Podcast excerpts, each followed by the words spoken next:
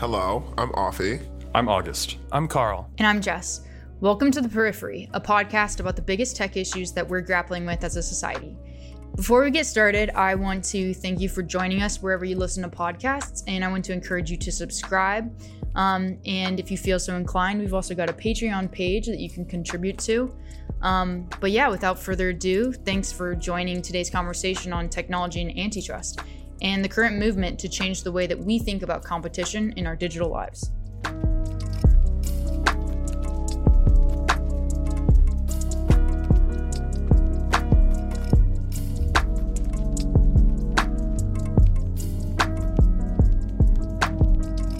Hello. Welcome to the Periphery. Thanks for joining the conversation. One of my favorite pastimes, I would say it's probably the best pastime you could enjoy, is relaxing out in the sun on Stanford's campus on a warm, sunny day. And the other day I was online and I wanted to augment that experience, and I saw this lounge chair on Amazon.com, and I bought it. It worked out really well. It's very uh, portable and comfortable. Incredibly comfortable. It's Yeah. a little heavy though. You can't really carry it long distances. That's true. That's true. Uh, you know, in the next iteration, they should find a lighter metal or something. Yeah, maybe aluminum. I don't Yeah. know what the current metal is, but uh, we should we should add a comment. yeah. You guys all have this? You all have this? Oh, we have like five of these chairs. Mm, we'll get there. They did not come without quite the right. controversy. I would like to try one one day. You know, I recommend everyone buy one, but with the But caveat. this is why we're talking today because maybe we shouldn't buy one. because I had this similar thought uh, a few months back when I bought that chair, and I just wanted to share it with everyone. So I messaged our class's GroupMe. There's about uh, 170, 180 people in there, and uh, I said, "You should buy this chair if you like relaxing outside like I do." And within five minutes, there was I a had one at my door. Well, actually, I'll say within five minutes, first, a lot of people did buy those shares. Uh, and then, second, within five minutes, there was a, a response message that was very interesting. It sent a poster or a flyer uh, with a picture of Jeff Bezos, uh, CEO back then of Amazon. And um, he had he was grayed out and he had these kind of red or evil looking eyes. And he looked like a devil. yeah, he was uh, very devil like. And Demonized. it was, um, and this this flyer was advertising a strike on buying things on Amazon, and it just happened to have st- happened to start two days after I had made this announcement and bought this chair. Um, and It like cited numbers like, uh, or what, was- what was it doing? It, they were talking about how big it was. yeah, how many online retail sales are used up by Amazon? I That's think what- this was was also pandemic. this was How- also around the right. time that um, certain as- activists had a guillotine outside of his home. Wow. I do. I didn't even know Yeah, that. that was I on do remember Twitter, that. I do remember that. And it's, like- I think it's also in part in response to the fact that like Full size. Amazon got so big Yeah. over Yeah. COVID. It was Yeah. like the best thing to ever happen to Amazon. Yeah, and I think I didn't even flinch. I didn't even think twice before I sent this Amazon link. But then again, I didn't even think twice before I went on Amazon to look for something to buy. And it really got me wondering this comment from a fellow classmate uh, why is it that we're so disturbed that Amazon is so present in our lives if I enjoy my lounge chair so much? Yeah. Why do we care that Amazon is so big, so omnipresent? Really, why is bigness bad? Right, and and that really goes to the foundation of some of the developments that are going on in antitrust law nowadays, right? Um, where the paradigm for such a long time has been the consumer welfare standard, and in some ways, you as a consumer were enjoying quite some welfare. And it was cheap. We, we got to walk this back though. What what is this word antitrust that you talk about? Have you ever played the game Monopoly? I have. So A couple times. Um, it's not a favorite game of mine because I think it's not that fun once you're losing. But I, here And the that's the general right the general contours. You're playing. You're playing. People are building houses. They're building hotels, and before you know it, it's basically impossible for you to win. Like there is a certain point of no return. They've gotten You mean one dollar versus ten houses? I Right, can't right. come back. right they land on like marvin gardens and all of a sudden they have a hotel and like you you have to bow out hmm and that's really what what is happening here and what apparently um people or not apparently but what fundamentally is somewhat un-american about anti-competitive companies So, if I'm understanding correctly, I just want to make sure we're all on the same page. When Carl talks about antitrust and the current things, you know, related to the tech company or want to big, break up big tech. I think that mm-hmm. was a big part of Elizabeth Warren's presidential campaign. Right. What we're talking about is how do we want companies to compete so therefore there is at least a playing field, you know, before we get to the last round of Monopoly where you can't compete. You can't win, nothing you can do. And for some reason, we, we consider bigness bad. Right. And is, is this about an ideology or or does it really trickle down to affect everyday consumers? And is it kind of impossible for us to imagine how it affects us because from our perspective things are going well? Oh, it's affected us in a great way. Things are so cheap. Things come within a day or two. It's true. Uh, we have enjoyed such convenience. they even give you free things. There's Yeah. been so many times, and this is what I this is what I personally felt Amazon was too big without really any understanding of what too big or too small meant. But literally, I was like, I got a mattress that was a mattress pad that was three hundred dollars. I thought it was a mattress when I was an undergrad. I was like, I need to return this, and they were like, honestly, keep Might it. as well throw in the mattress. they was like, may as well put in the trash. But you know, I mean, I Amazon, I guess maybe I I didn't put this under that umbrella, but you know what they say about things that are free. If it's free, then you're the product. or, you know, in in uh, in other words, if it's free, you're the raw material. Uh, in many ways, it's the inputs that you give that are so valuable because really, Amazon has different groups of dependent entities. There's the consumers, and then there's those merchants that are selling things through the marketplace. Right. And are forced to sell them through the marketplace. They must because we're all there. I didn't go to anywhere else. I didn't Google lounge chair. I went to Amazon. Mm-hmm. And when it comes to that kind of You didn't dominance, Google. Let's. That's a good segue. I yeah. mean, like, we're not just talking about Amazon here. Yeah. Like, what are the what are the players that we're talking about here? yeah. And let's let's talk about Facebook. Is Facebook a monopoly? Is that too big? Well, I mean, I feel like a lot of hard part with this question, and you know, I, I suppose that's what we're going to get to when we talk to our, you know, we got an excerpt for this episode, so we'll hopefully get some answers and some clarity. But I think that's kind of the issue: is Facebook too big? Is Amazon too big? As you said, Google, they're, they've been uh, accused of being a monopoly as well, or engaging in anti-competitive behavior. But you know, we're looking at some of the cases, some of the laws that are coming out, or some of the um, litigation, and it's pretty difficult for a lot of attorneys and the lawyers and policymakers to identify what are they even anti-competitive in. What is the market? What is Amazon? Is it a market player? Is it working in web services? Is it a cloud company? Is Are it you a grocery store? are you a grocery store? Are you a clothes maker? So it's like these, you know, if they're an anti-competitive company, in what way are they infringing on competition that we're not excited about? Yeah, and, I think I mean this goes beyond the marketplace, and I think this is where the movement is going nowadays, where we like this idea of competition in all areas of, of life. This is something that we as Americans just in this is something that we see almost as an end in itself. We like competition in the political sphere. We like it in the marketplace of ideas. We like the idea of the meritocracy, at least to a certain degree. We have this idea that competition just by virtue of the of of its own internal dynamic will produce better outcomes. But the question is does that still apply to digital markets nowadays? Hmm. And if you think about sort of why do I care? I think the question is if there were to be a new Apple today, like if there were to be a new group of people working out of a garage, founding a startup, do they have the same chance? The periphery.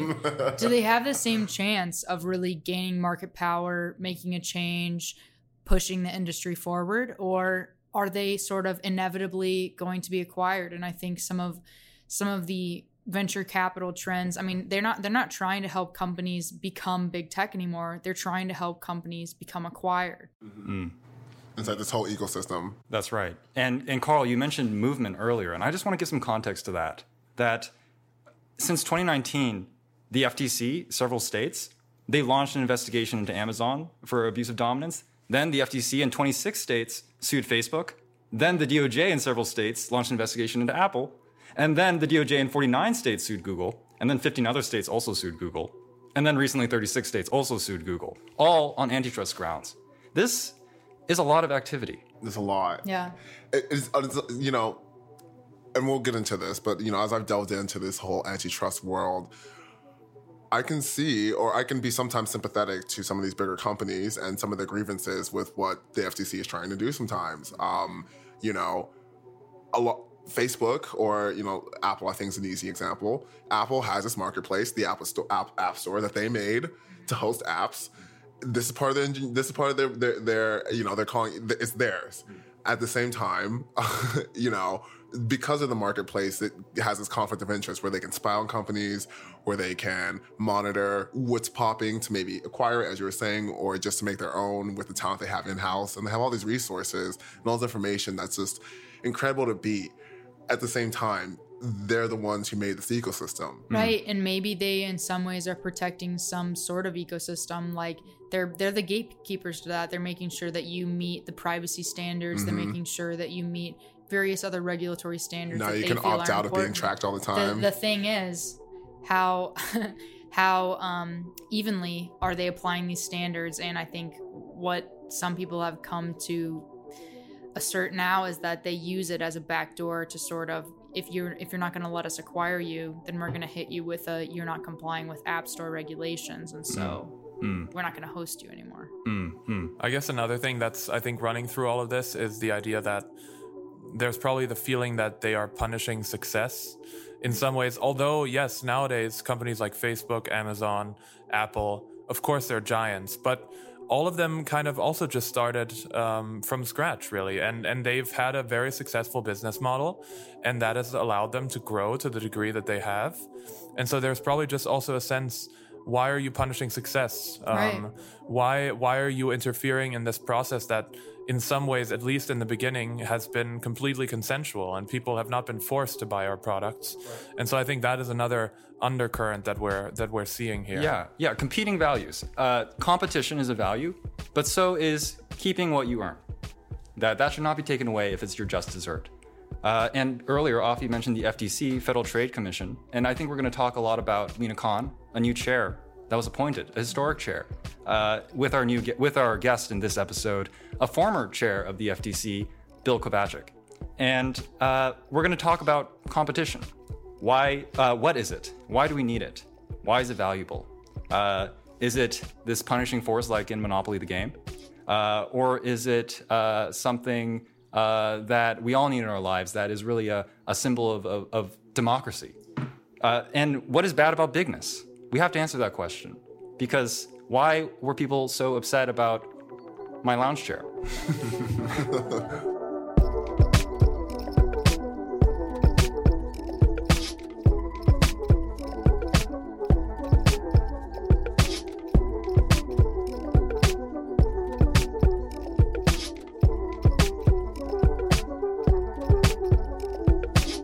Bill, welcome to the podcast. Uh, It's great to have you. Could you just explain a little bit about uh, who you are and what you what you do?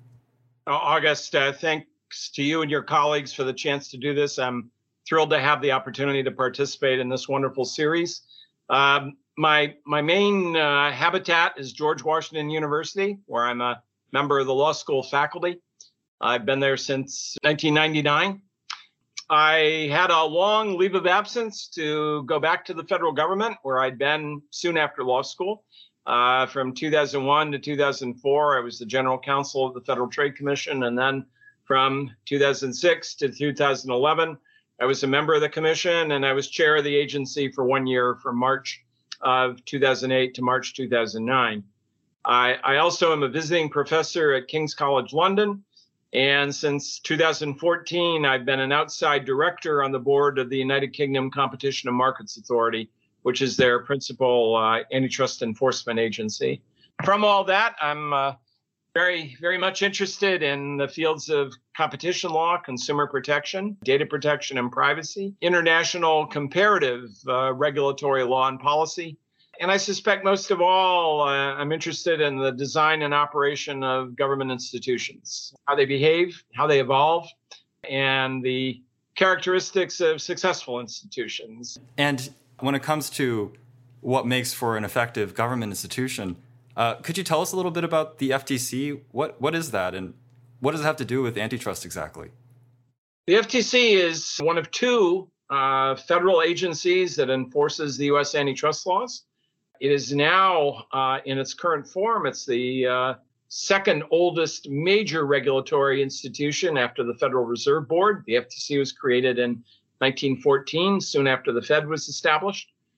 The FTC was designed initially purely to do antitrust law, competition law. Uh, it uh, evolved, migrated into doing consumer protection as well, and then Congress gave it formal authority to do that. For the last 106 years, uh, it's had a very broad mandate to do antitrust law uh, and using a, a special mechanism. Uh, uh, Section 5 of the FTC Act gives it a broad mandate to prohibit unfair methods of competition.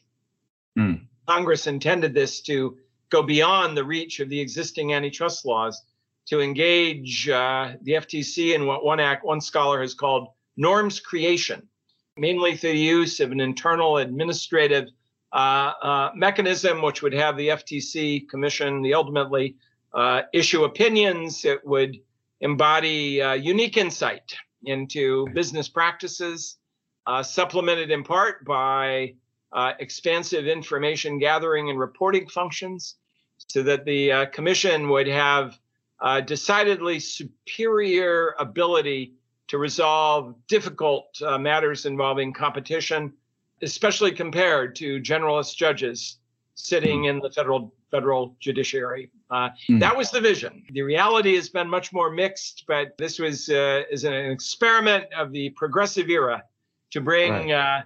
Uh, uh, expert administrative authority to bear upon uh, difficult, complex matters of law and economics. And I think that that really brings us to today, Bill, where the FTC, and not just the FTC, but states and the DOJ have been in this streak of intense activity relating to the biggest technology companies in our lives Amazon, Facebook, Apple, Google. And I'm wondering, what do you make of this moment? You said that the FTC was the birth of a progressive era. Are we in a new progressive era? And why now? Uh, we are. It's an extraordinary one. The collection of cases you referred to, a monopolization case by the Department of Justice and various, various state governments against Google, separate cases uh, headed by the state of Colorado and uh, the state of Texas in a coalition of supporting states uh, a monopolization case against Facebook brought by the Federal Trade Commission, a parallel case brought by the state of New York, a significant case against Amazon brought by the government of the Z- District of Columbia. All of these constitute the most remarkable collection of government anti monopoly cases uh, since the 1970s. Uh, and in terms of their broader significance, they are as important as any collection of cases brought by the public enforcement institutions since 1890, when. The U.S. antitrust experience began. Um, so why now? Uh, how yeah. did this happen now? Um, yeah, it is a, a, a, combination of interesting political and economic and I'd say academic forces. Uh, since roughly the past, uh, over the past decade, we've seen the development of a new literature, a new scholarly literature that raises serious questions about whether American industry has become unacceptably concentrated, and with greater concentration has come diminished economic performance, measured by the number of new startup firms, uh, measured by the growth in company margins and profits, measured by sagging performance in a number of different sectors. Uh, so the concern that a relatively permissive approach towards mergers and acquisitions have prevailed from the early 1980s up through the recent past enabled firms to achieve preeminence and to deny others the opportunity to enter and prosper. Another is that we are at the back end of shocks to the economy that occurred in 2007, 2008, 2009 with the global financial crisis, with COVID. All of these had several effects. The global financial crisis caused enormous economic distress. It threw millions of Americans uh, into, into poverty, uh, deprived them of their homes, cost hmm. them their jobs, and created a, a deep seated suspicion about the role of business enterprises, about the value of capitalism itself, about the competence of government to hmm. effectively regulate and oversee large business enterprises, And I think it created a, a stratum of discontent that uh, is crucial to the ascent uh, in 2015, 2016 of two different political figures coming at the electorate from different directions, to be sure, but Bernie Sanders and Donald Trump. Uh, I think without that global financial crisis shock, uh, their ascent would likely not have taken place. And, and the sense uh, as part of this, uh, this movement that globalization has served the American public badly, that it's moved well paying manufacturing jobs offshore and replaced them with nothing equivalent. So, uh, uh, uh, a series of shocks to the economic system that had great implications for the way in which citizens regard their public institutions and business institutions, and a change that involved greater suspicion, uh, the erosion of civic trust uh, mm. in the in the in the in the work of public institutions, uh, a fertile ground for a rethink mm. of an economic policy orthodoxy that tended to favor, again, from the early 1980s onward, a lighter touch in the regulation mm. of business. Mm. And then another is the is the parallel emergence of extraordinarily significant, prominent, profitable, and socially important business enterprises. Mm. Uh, the, the famed quartet of Amazon, Apple, Facebook, and Google their position magnified during the COVID crisis, the extent to which they became still more important mechanisms for joining people together at a distance, mm. uh, providing them the delivery of, of goods that they depend upon in order to live, the provision of services uh, that made it possible for them to do things like attend class and go to school, the extent to which they became increasingly important conduits for information that mm. people absorb in making decisions about the electoral process itself. Uh, maybe in a degree that these companies did not seek out, did not anticipate. They became, in the eyes of elected officials, perhaps citizens as well, as a parallel government. Mm-hmm. Uh, collectively, a parallel government that displaced the public institutions that we usually associate with governance and the maintenance of a democratic system. Again, I don't think they deliberately sought out this influence, but it came to them, maybe in a way that even overwhelmed them. And they've handled that position with truly mixed skill and sometimes notable failure in the way in which yeah. they managed information. So, a constellation of forces that have created a moment in mm. which a basic reconsideration of prevailing orthodoxy has taken place Mm. And the perceived lesson of that experience is we need much more substantial, robust government antitrust enforcement as a way not only of protecting the economy itself, but protecting the electoral process and democracy itself. I'm just thinking about those series of events and their effects that you just described, and I'm trying to think about it from the perspective of the public. And it, it seems like in the past two decades at least, it's been a very traumatizing time. And it seems almost as if a lot of the frustration, the distrust, it's about two illegitimacies an illegitimate government because it failed to protect them from the financial crisis and the coronavirus, and a illegitimate coalition of tech companies that are so dominating their lives that they never voted for or elected. But I, am wondering where competition fits into all of this. If consumers or the general public are are angry or upset, uh, why don't they focus on not just electing maybe leaders that speak to them more, but better government that's more effective? Why why are they choosing antitrust as the tool? Uh, it seems as though, to an extent, we have not seen in in a very long time. Perhaps going back to the 1930s, where another grave economic crisis provoked a, a rethink of these institutions, the institutions referred to. The late 19th century, when tremendous upheaval in the economy and the political process gave birth to the antitrust regime, there seems to be a broad public sense, maybe not expressed in the technical jargon of antitrust law, but a broad public sense that these institutions, the private institutions, have become so immense that they are not responsive, so vast that they lack effective control. Hmm. I don't think the public is of course, uniformly opposed to them. Individuals marvel at the things they do, at the extent to which these devices that are key parts of our lives, this this thin little device that fits in my pocket, Hmm. has all the power of an IBM 360 computer many times over that would fill the room I'm sitting in now. It has a very good camera to take snapshots, moving pictures. It's a wonderful communications device. It's an astonishing storage device. It's a calculator. Hmm. And to have imagined even 20 years ago that it would fit in your pocket and Yeah. you carry that all with you, that kind of integration, that's an astonishing path of innovation that that we all enjoy. Uh, we are astonished to use the medium we're talking with now. That's Uh, right.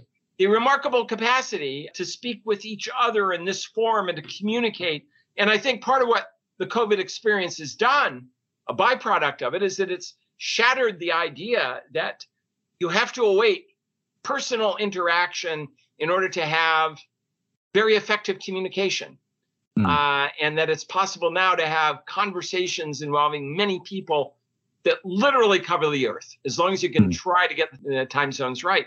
So, at one level, as citizens, we revel in these developments, Hmm.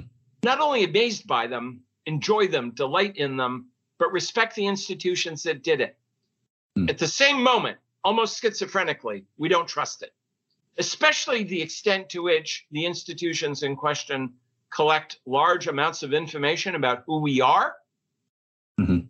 At one level, we realize that be- they become more effective as we tell them more about ourselves. Mm. But at the same moment, we trust them less because of what they know about us and what they might do with it, advertently or inadvertently. Mm. Uh, so this is a this is a long-standing ambivalence that Americans have had about large corporate institutions, well documented by popular culture and by political scientists at the time that the antitrust laws came about. There's a, a famous cartoonist from the late 19th century known as Finley Peter Dunne. And he had a character, Mr. Dooley, who appears in his cartoons. And Mr. Dooley is often fond of repeating the aphorisms of Theodore Roosevelt, who was then the president of the United States in part of the period. And Mr. Dooley has Theodore Roosevelt trying to capture his view about monopoly, saying the trusts are huge monsters. And on the one hand, I would stomp them underfoot, but on the other hand, not so fast. Uh, a, a cryptic synthesis of the the respect for admiration for successful large business enterprises, but Mm. a mistrust and concern that comes with it at the same time. And, and arguably on the part of a larger number of citizens, we see that concern. Again, Mm. not expressed in the technical jargon of academics who, who need 30 pages in text to even say hello, uh, but Right. uh, a deep seated concern about a loss of control over their lives and their communities. Mm. I'm wondering, as we go forward, as this movement to try to transform antitrust to take back control in many ways of our digital lives, at least, it seems like they will have to confront this dilemma, which is right now I enjoy one day shipping, very cheap prices, and, and a, a catalog of goods that we could have never really have conceived of to be so accessible before. And I'm wondering, are Americans really willing to give up this life of convenience and access for the sake of political and social control and something like a better democracy? It's an enormous challenge to the to the uh, effort that I think you correctly describe as focused on transformation, not not modest reform of antitrust enforcement policy or the rules that the agencies apply, but what one uh, commentator in this cohort of advocates is called root and branch reconstruction. Hmm. Uh, don't do a little pruning, but rip right out of the ground these institutions and plant new ones and grow a new ecology of regulatory policy. One challenge that they will confront is that people enjoy these conveniences.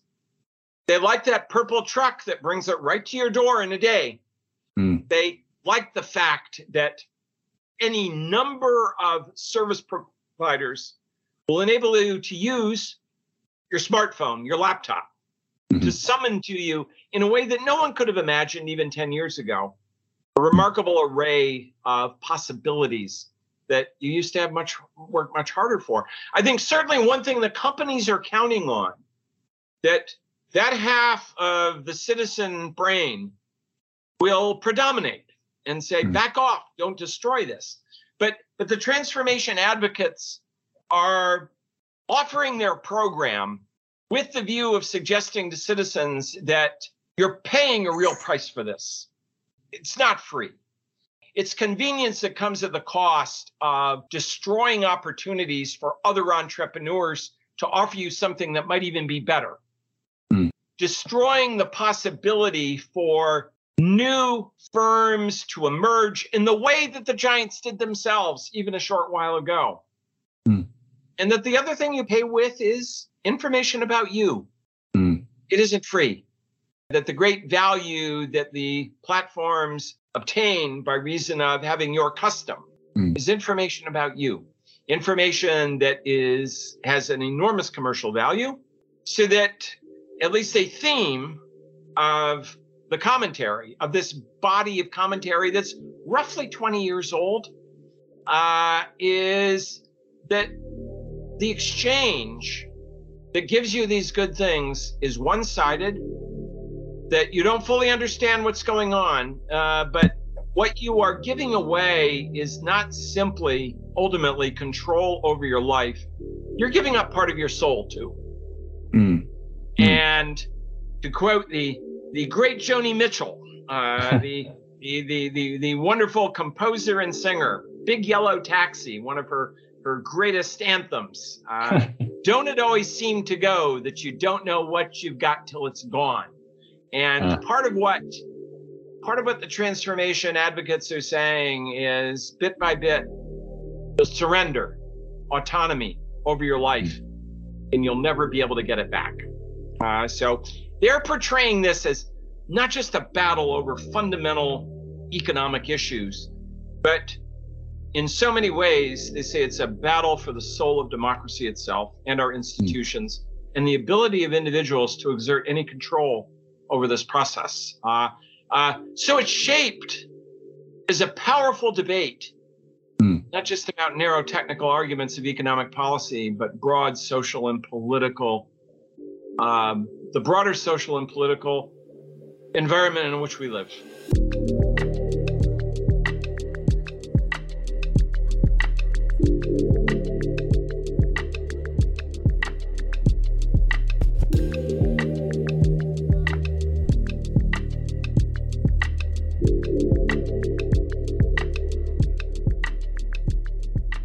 So, August, welcome back from that really interesting conversation. I know it's it's personally a topic that you're super interested in. We're all interested in it here on the periphery. We think everyone should care about it. I think it's really important with these sorts of issues to get the historical background, and I felt like we got a lot of that there.